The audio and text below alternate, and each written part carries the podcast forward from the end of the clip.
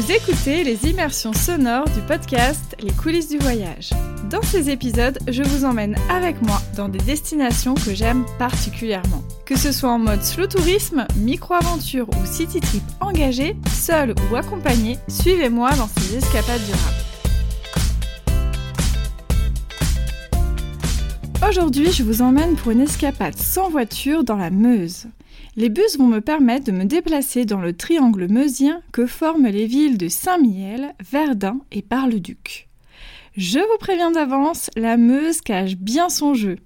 Et ce voyage s'annonce à la fois insolite et bouleversant. Entre découvertes artistiques, histoire indélébile et traditions surprenantes, la Meuse a semé sur mon itinéraire de nombreuses pépites rares et atypiques qui en font une destination unique.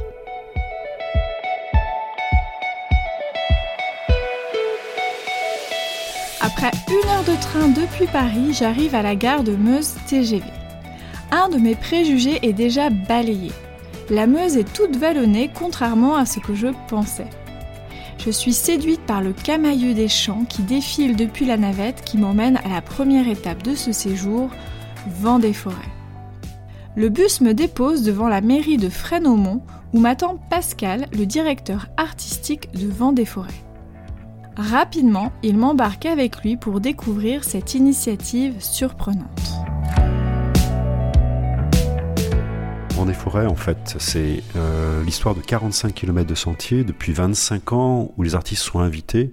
Donc aujourd'hui, il y a 130 œuvres à voir sur les sentiers, 7 circuits de 3 km à 12 km. Et on est au cœur de la Meuse. Nous nous parlons dans le village de l'Aimé, au café de Madame Simon, le café que le Vent des Forêts a, ouvert, réouvert il y a maintenant deux ans. Voilà, ce café accueille les artistes, les promeneurs qui viennent de loin ou de, proximité, les habitants bien entendu. Voilà.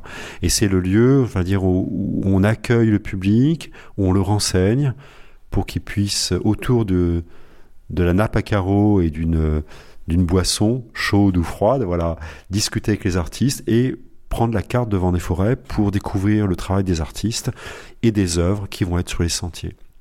Ces œuvres, en fait, sont le résultat d'un long processus de travail avec euh, les bénévoles, les artisans.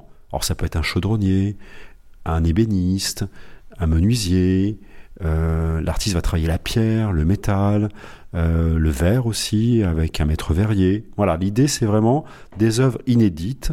Et cette année, en fait, on, prépare pour le 15 juillet la création de huit nouvelles œuvres et euh, dans le village, les deux artistes commencent déjà à travailler leur, leur, création, leur sculpture. Plusieurs artistes travaillent en ce moment même à côté du café de Vent des Forêts. Je vais donc en profiter pour les rencontrer. Bon, Marguerite, je viens de rentrer dans ton atelier. Il y a plein de tissus, un petit peu comme des tissus peints en plastique, des bâches, comment on pourrait dire? C'est de la toile de parachute euh, ou toile de kawaii. Et je l'utilise en ce moment pour euh, faire un projet de gonflable. C'est Vendée Forêt qui m'a euh, convié à participer à leur projet d'art et prison cette année. Si je me souviens bien, c'est la cinquième édition, mes premières éditions euh, avec une femme. Donc j'ai débarqué en prison euh, un petit peu le vent dans les cheveux, sans vraiment d'a priori. Et, et j'ai adoré l'énergie qu'il y avait sur ce projet. Donc je suis arrivée comme ça. Et je leur ai dit, bon, on va faire euh, du gonflable. Alors ils ont tous, euh, ils se sont tous demandé euh, si déjà ils allaient pouvoir s'échapper avec. Donc si voilà, si on pouvait faire une montgolfière avec, si on pouvait s'envoler avec. Donc j'ai su que ça avait tout de suite accroché sur ce terrain-là parce qu'en fait ça les a, ça les a fait rêver dès le début. Moi j'étais pas très j'étais pas très sûre de moi parce que faire faire coudre euh, une euh, une ribambelle de, de gros gars euh, avec leurs grosses paluches. Ouais. On voit pas, mais vous êtes une femme plutôt petite, menue, toute mignonne. Ah ben voilà. pas le genre de femme qu'on s'imaginerait rentrer en prison. Ouais, bah, du coup, je suis arrivée avec mes kilomètres de tissu et mes quatre machines à coudre et je leur ai dit, bah voilà, on va, on va coudre on va coudre des kilomètres et des kilomètres. Et euh, bah, ça les a emballés parce que dès le début, c'était des échelles qui étaient énormes. Donc je leur ai dit, on va travailler grand. Alors ils m'ont demandé grand comment, j'aurais dit grand comme le gymnase. on a travaillé dans le gymnase sur des, des, des longueurs de 8 mètres, 10 mètres de tissu qui allaient monter à 5 mètres de haut. Et je pense que c'est ce qui les a peut-être un peu euh, bah, mis à l'aise avec la technique. Je leur ai pas amené le projet comme un projet de couture, je leur ai vraiment amené le projet comme euh, un monstre gigantesque, quoi. Non, non, c'était vraiment euh, les échelles, je pense, qui, qui les ont accrochés dès le début. C'est un projet qu'on a vraiment pensé tous ensemble, c'est-à-dire que je suis pas arrivée, j'ai pas débarqué avec une idée en tête précise. La première séance, on a dessiné tous ensemble. J'ai fait un patchwork. Donc on a fait un peu un ping-pong comme ça. Au début ils dessinent, puis moi je choisis les dessins, je les mixe, et ensuite je leur remontre, ils font une sélection. Et on est arrivé à euh, un espèce de Frankenstein de plusieurs choses, de plusieurs animaux. Ah, on voit euh, le dessin là-bas. Voilà, c'est une salamandre avec euh, plein de pattes. Il doit y en avoir 12, je crois. Trois têtes, euh, une tête de fleur, une tête de, on dirait un bouffon ou un joker, et euh, une tête de prince avec une couronne. Et des ailes, évidemment. Les ailes, c'était vraiment quelque chose qui leur tenait à cœur, parce que je pense que... C'est un peu l'envoi de la liberté, peut-être. Voilà, c'est ça ce que ça, c'est ce que ça représente pour eux. Euh, c'est, oui, vraiment la liberté et euh, une petite tulipe à la place de la queue qui pousse comme ça, comme une sorte de petite bizarrerie. Euh, je sais pas ça leur. Euh, enfin, ils, se, ils se lâchent vraiment. Hein, ils sont très très en demande de d'exprimer leur créativité en fait. Donc c'est vraiment leur projet. Moi j'étais là pour les guider quoi.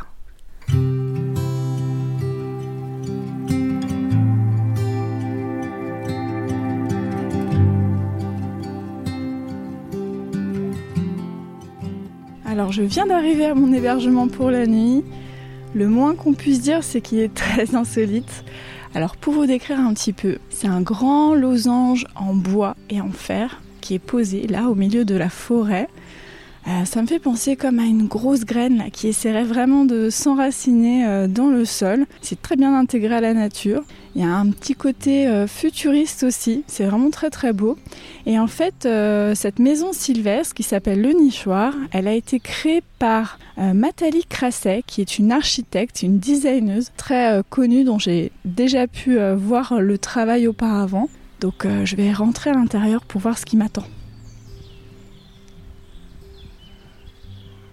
Quand on est à l'intérieur, c'est vraiment comme une sorte de cocon. Alors c'est très intrigant parce que comme l'architecture est en losange, les parois euh, ne sont pas toutes droites en fait, elles sont penchées. Euh, il y a un petit poêle au milieu et puis il y a un premier étage. Quand on monte, je vais aller voir. Quand on monte, qu'est-ce qui se passe? Tac tac tac. Il y a une sorte de dortoir, donc il y a quatre matelas posés au sol. Donc moi j'ai de la chance, je vais être toute seule pour en profiter. Euh, il y a des sacs de couchage, il y a tout ce qu'il faut. Et c'est vraiment comme un petit cocon, il y a des petites fenêtres qui donnent sur les arbres, c'est vraiment magnifique.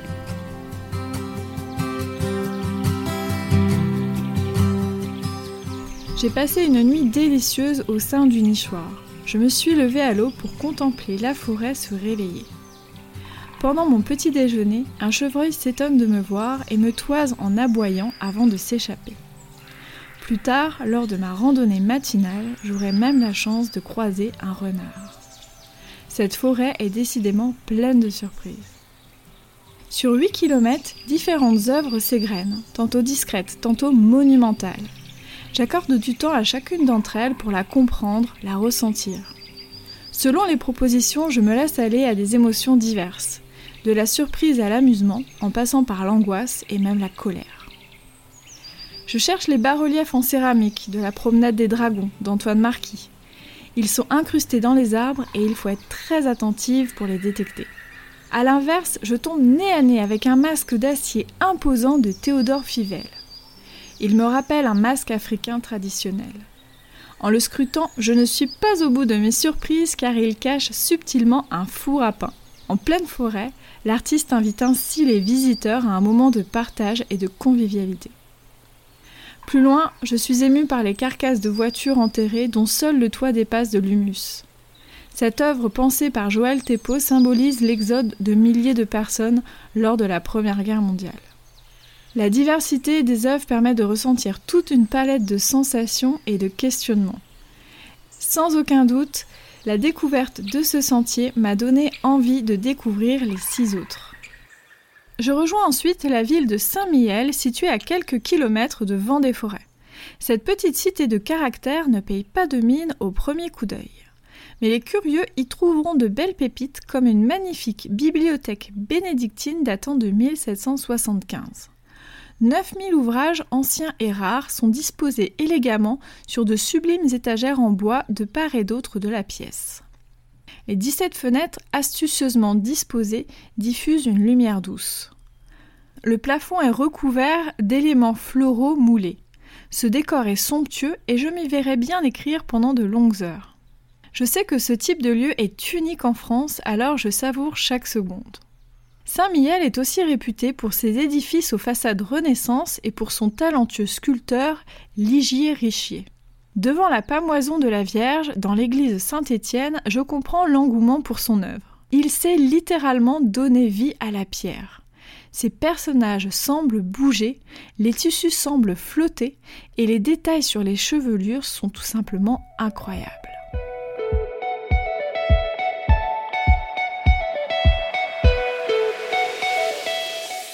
Après avoir vogué d'exposition en exposition, je rejoins le marché couvert de Saint-Miel où se trouve le bus qui va m'amener à la deuxième étape de ce séjour, Verdun.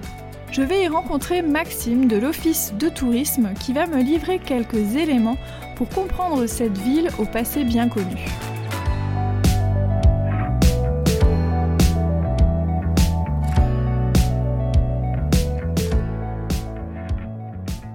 Verdun aujourd'hui, c'est c'est pas une ville détruite. On a souvent le préjugé que la Grande Guerre, alors effectivement, la Grande Guerre a laissé des, traces euh, un peu partout dans le département, mais la ville a été reconstruite en 11 ans. Et donc aujourd'hui, on a une ville vraiment qui, euh, qui vit euh, énormément et qui est articulée autour de la Meuse, donc c'est le fleuve qui la traverse. Et cette Meuse d'ailleurs se, ramifie en petits canaux, donc on a vraiment une possibilité de balade assez infinie. Le centre-ville est assez petit, la ville on dit qu'elle est à taille humaine et puis euh, on reste dans une ville de campagne, donc c'est qu'on a à portée, de, à portée de main, on a vraiment les grandes étendues, la forêt.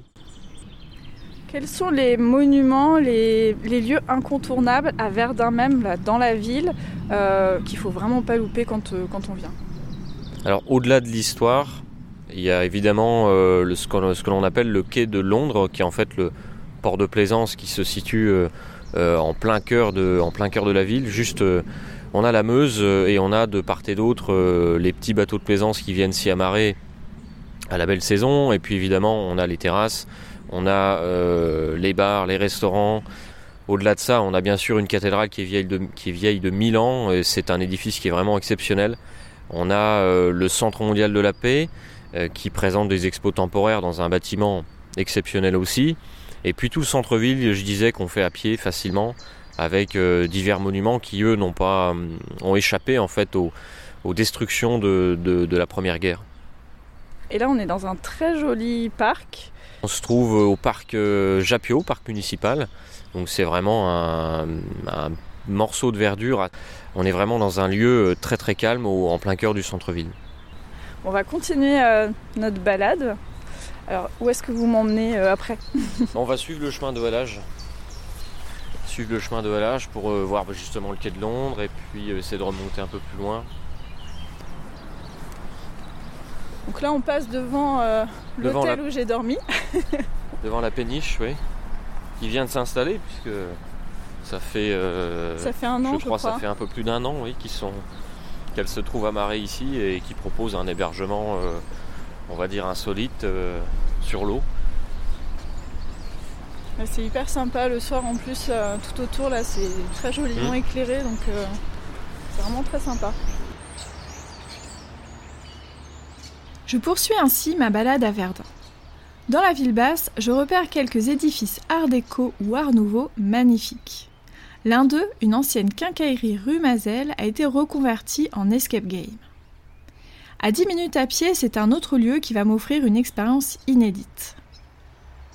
D'origine médiévale, la citadelle de Verdun a été construite au XVe siècle. C'est une véritable place forte avec ses fortifications, bastions, tours et douves.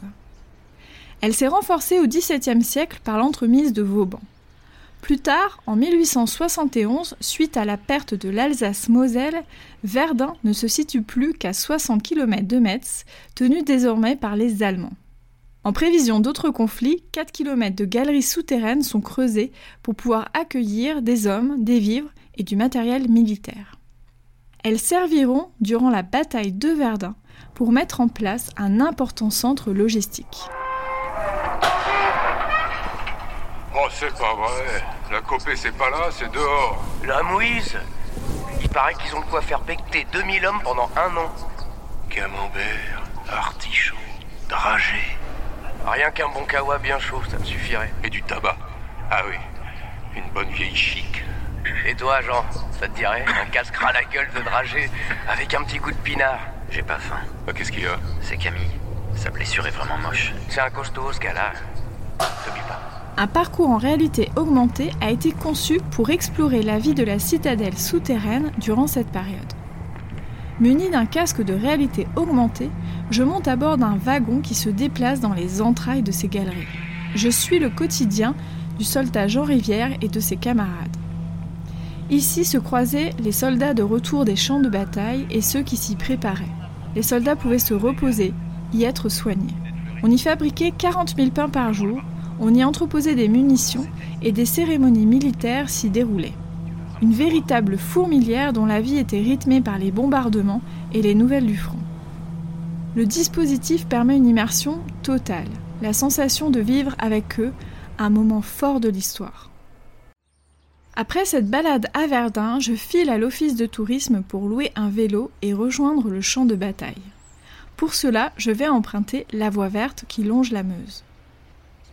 Pour bien comprendre la bataille de Verdun, je pars à la rencontre de Nicolas Dubac, professeur d'histoire-géographie et responsable du pôle Histoire, Collection et Médiation du Mémorial de Verdun.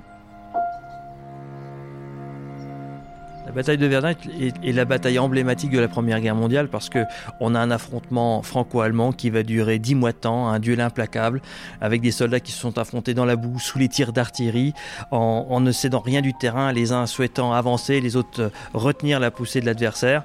Et donc on a ce duel à mort entre Français et Allemands ici sur les Hauts de Meuse et qui symbolise cette Première Guerre mondiale. La bataille de Verdun, évidemment, consomme beaucoup de matériel et demande beaucoup d'hommes. Donc, on a eu en effet plus de 2 millions, euh, 2 millions 300 000 soldats qui ont été engagés pendant la bataille de Verdun. Donc, ils étaient acheminés, les Français, par les camions, hein, long d'une route qui s'appelait la Voie Sacrée. Les Allemands étaient amenés par euh, ligne de chemin de fer. Et une fois qu'ils étaient déchargés, les uns des camions, les autres des trains, eh bien, ils montaient à tour de rôle sur ce champ de bataille. Ils y passaient en moyenne une huitaine de jours avant d'être relevés, euh, les uns pour ne plus jamais y retourner et d'autres, malheureusement, revenaient dans les semaines qui suivaient. Alors le, champ de bataille de Verdun était un, champ de bataille qui, qui, ressemblait à la surface de la Lune. Hein. Le paysage était complètement lunaire, martelé eh bien, par l'artillerie. Euh, dans cette bataille-là, on s'est retrouvé avec des milliers de canons qui, jour et nuit, déversaient eh bien, des centaines de milliers de projectiles. On estime qu'en 10 mois de temps, 60 millions d'obus ont été tirés sur ce champ de bataille qui faisait un peu moins de 200 km. Donc le paysage avait été complètement ravagé. Ici où on se trouve, à Fleury-de-Vendômont, sur chaque mètre carré, on estime de l'ordre de 6 à 8 obus par mètre carré, donc qui se sont abattus. Donc le terrain était littéralement pulvérisé. Et j'imagine que les morts euh, étaient euh, proportionnels à cette euh, déferlante d'artillerie oui, la bataille de Verdun a fait évidemment beaucoup de victimes sous ce déluge d'artillerie. Hein. L'artillerie avait représenté 85% des pertes. On estime de l'ordre de 306 000 soldats qui ont été tués, français comme allemands, eh ici en 10 mois de temps, auxquels il faut ajouter 400 000 blessés. Donc imaginez-vous plus de 700 000 hommes tués ou blessés ici sur ce champ de bataille. Et pour beaucoup de soldats, euh, eh bien, on n'a jamais retrouvé leur corps parce qu'ils ont été littéralement broyés par euh, l'artillerie. Et ce qui explique que cette forêt domaniale de Verdun, on estime de l'ordre de 80 000 corps qui restent encore sous les arbres, ici dans le terrain incrusté à Verdun. Alors c'est vrai que le cerveau humain a du mal à se représenter euh, cette guerre, cette bataille. Et justement, dans le mémorial, vous avez essayé euh, que les visiteurs puissent euh, s'approcher au plus près de la réalité du quotidien des soldats. Comment vous avez procédé? Alors pour essayer de, s'approcher de cette expérience vécue par les combattants de la bataille de Verdun, dans le musée nous avons de nombreux dispositifs dans lesquels on n'hésite pas à recourir à la reconstitution, reconstitution du terrain tel qu'il pouvait être, hein, avec euh, euh, notamment de la résine qui permet de modéliser le terrain. Il y a également beaucoup de dispositifs audiovisuels qui permettent de projeter des photos d'époque qui montrent la dévastation du terrain. On va avoir également des films qui sont souvent des films de reconstitution qui ont été faits pendant la guerre ou après pour essayer de s'approcher de cette réalité du bombardement les bruitages également sont très importants. Et les visiteurs, à l'aide de casques, ils peuvent écouter des témoignages également. Donc on est dans cette ambiance euh, au rez-de-chaussée du mémorial avec une scénographie qui est très, très sombre, cette ambiance de la mort. Et vraiment, lorsque l'on couple euh, la reconstitution qui vous entoure, les films qui sont projetés et les enregistrements hein, de ces témoignages, vraiment, on essaye, évidemment, on ne connaîtra pas ça, mais on s'approche un peu au plus près de cette réalité combattante. Et moi, je me demandais aussi quel message vous avez envie de faire passer, avec quoi vous avez envie que les visiteurs repartent?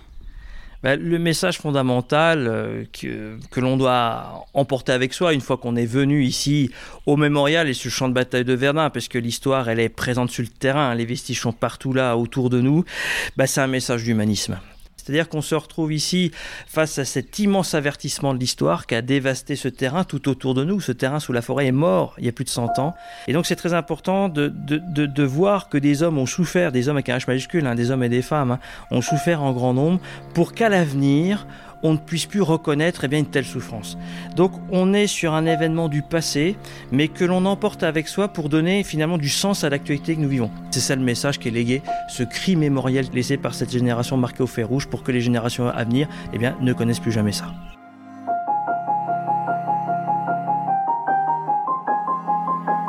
Depuis la terrasse du mémorial, j'observe la couverture boisée qui se répand quasiment sur tout le champ de bataille. Cette forêt d'exception a une histoire singulière et des particularités que je vais découvrir en compagnie de Guillaume Rouard, technicien forestier à l'Office national des forêts.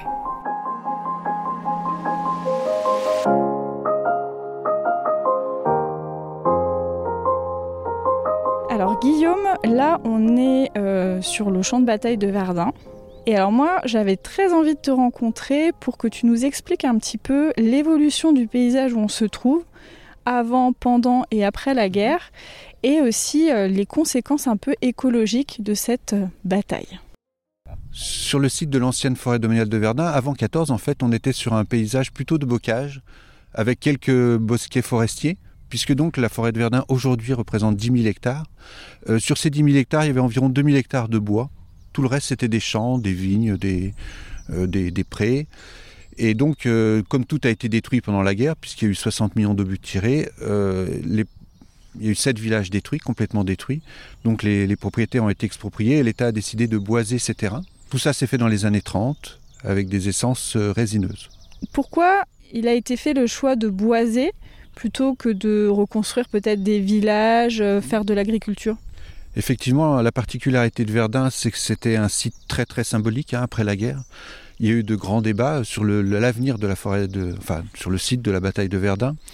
Euh, parce qu'il y a plein de zones en France, euh, dans l'Aisne, dans la Marne, qui ont été rendues au monde agricole, mais pas Verdun.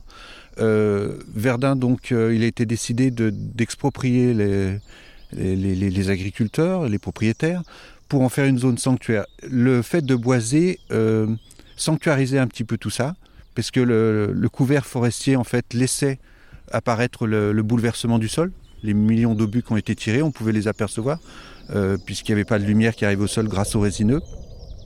Et ça, permettait aussi de, savoir qu'il y a 80 000 hommes qu'on n'a jamais retrouvés, là, autour de nous. Et donc, on les laissait tranquilles pour les siècles à venir. Quoi. Voilà. Alors, une fois qu'il a été décidé de planter des arbres, donc il y a eu une forêt. Et donc cette forêt, forcément, elle a une histoire euh, très particulière. Est-ce que tu peux nous la résumer en quelques mots? Alors oui, elle a une histoire très particulière et puis comme toute chose vivante, bah, elle évolue. Alors il y a des périodes difficiles pour elle. En ce moment, c'est une période très difficile, pas spécialement pour la forêt de Verdun, hein, pour la forêt française en général. Les changements climatiques nous impliquent de gros changements, euh, de gros bouleversements sur les essences. Donc ici, c'était une essence, euh, une forêt qui était plantée en résineux, donc après-guerre, hein, avec des plans donnés par les Allemands.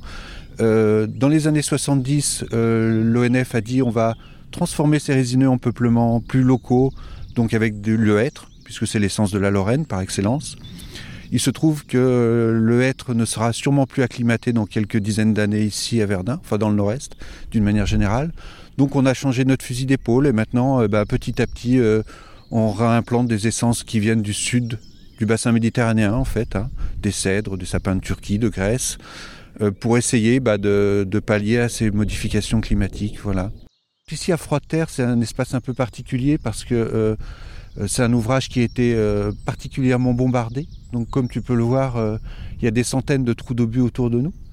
Euh, ces trous d'obus sont remplis d'eau, surtout en sortie d'hiver, et donc ils recèlent une grande population d'amphibiens. Donc on a toutes les espèces de tritons ici, alpestres, euh, ponctués, palmés, crétés. Et on a la particularité d'avoir encore sur la domaine de Verdun un petit crapaud qui est en voie de disparition, qui s'appelle le crapaud sonneur à ventre jaune qui est un petit crapaud, hein, sa taille adulte c'est 4 à 5 cm. Toute la forêt de Verdun est classée Natura 2000, puisqu'elle recèle aussi un grand nombre d'ouvrages et de forts, environ une quarantaine. Et dans ces ouvrages et forts, on a une très grande population de chiroptères, donc euh, des chauves-souris en fait, une vingtaine d'espèces sur le site de Verdun. Comme tu peux le voir, tous les sites touristiques ici sont euh, bien entretenus et donc euh, ça correspond en fait à d'anciennes pelouses calcaires. Donc on a aussi une très grande population d'orchidées. On peut dire d'une certaine manière que la nature a été résiliente, elle s'est adaptée et, sûrement qu'elle est très différente de ce qu'elle aurait été s'il n'y avait pas eu tous ces combats. Elle a transformé cette forêt en quelque chose de vivant en tout cas. C'est un beau symbole aussi de se dire qu'après euh, tous ces combats, il y a, la vie qui renaît. Euh, alors qu'on sait qu'il y a autour de nous des dizaines de milliers de soldats euh, qui ont disparu, la nature, elle, elle continue à évoluer. Difficilement en ce moment, il faut quand même être honnête. Mais voilà, avec le mal s'adapte en fait.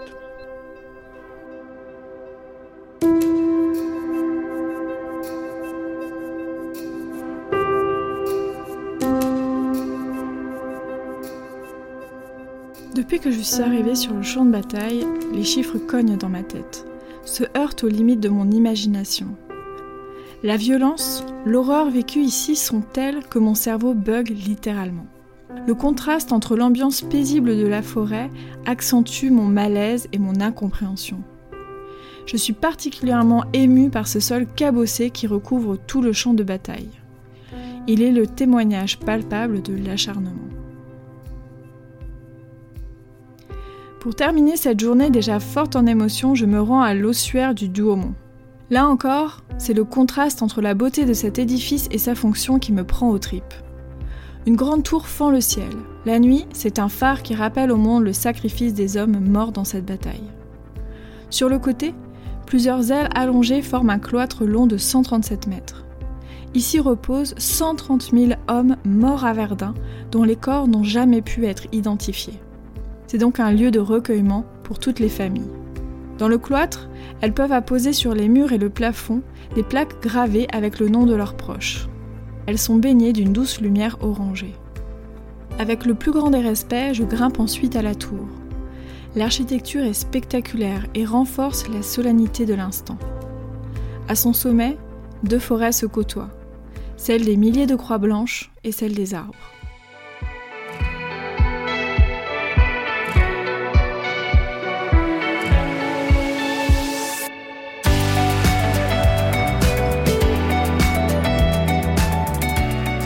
Après toutes ces émotions, je m'engage pour la dernière partie de ce séjour.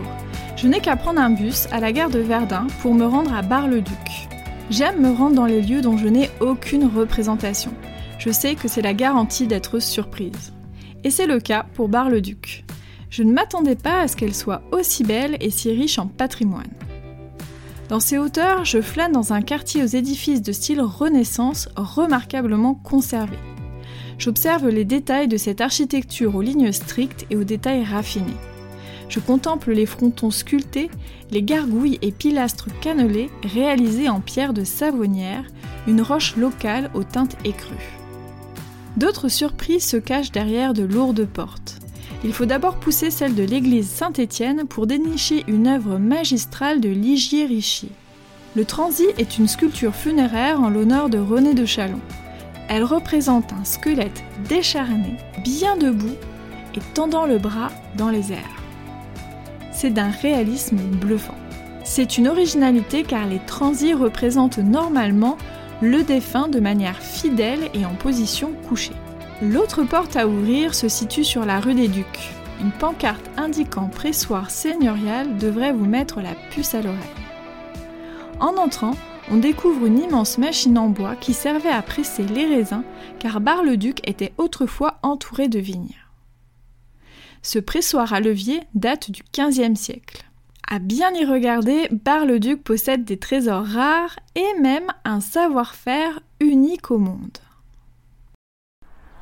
Avant de repartir de Bar-le-Duc, je me rends à la maison du mesdames.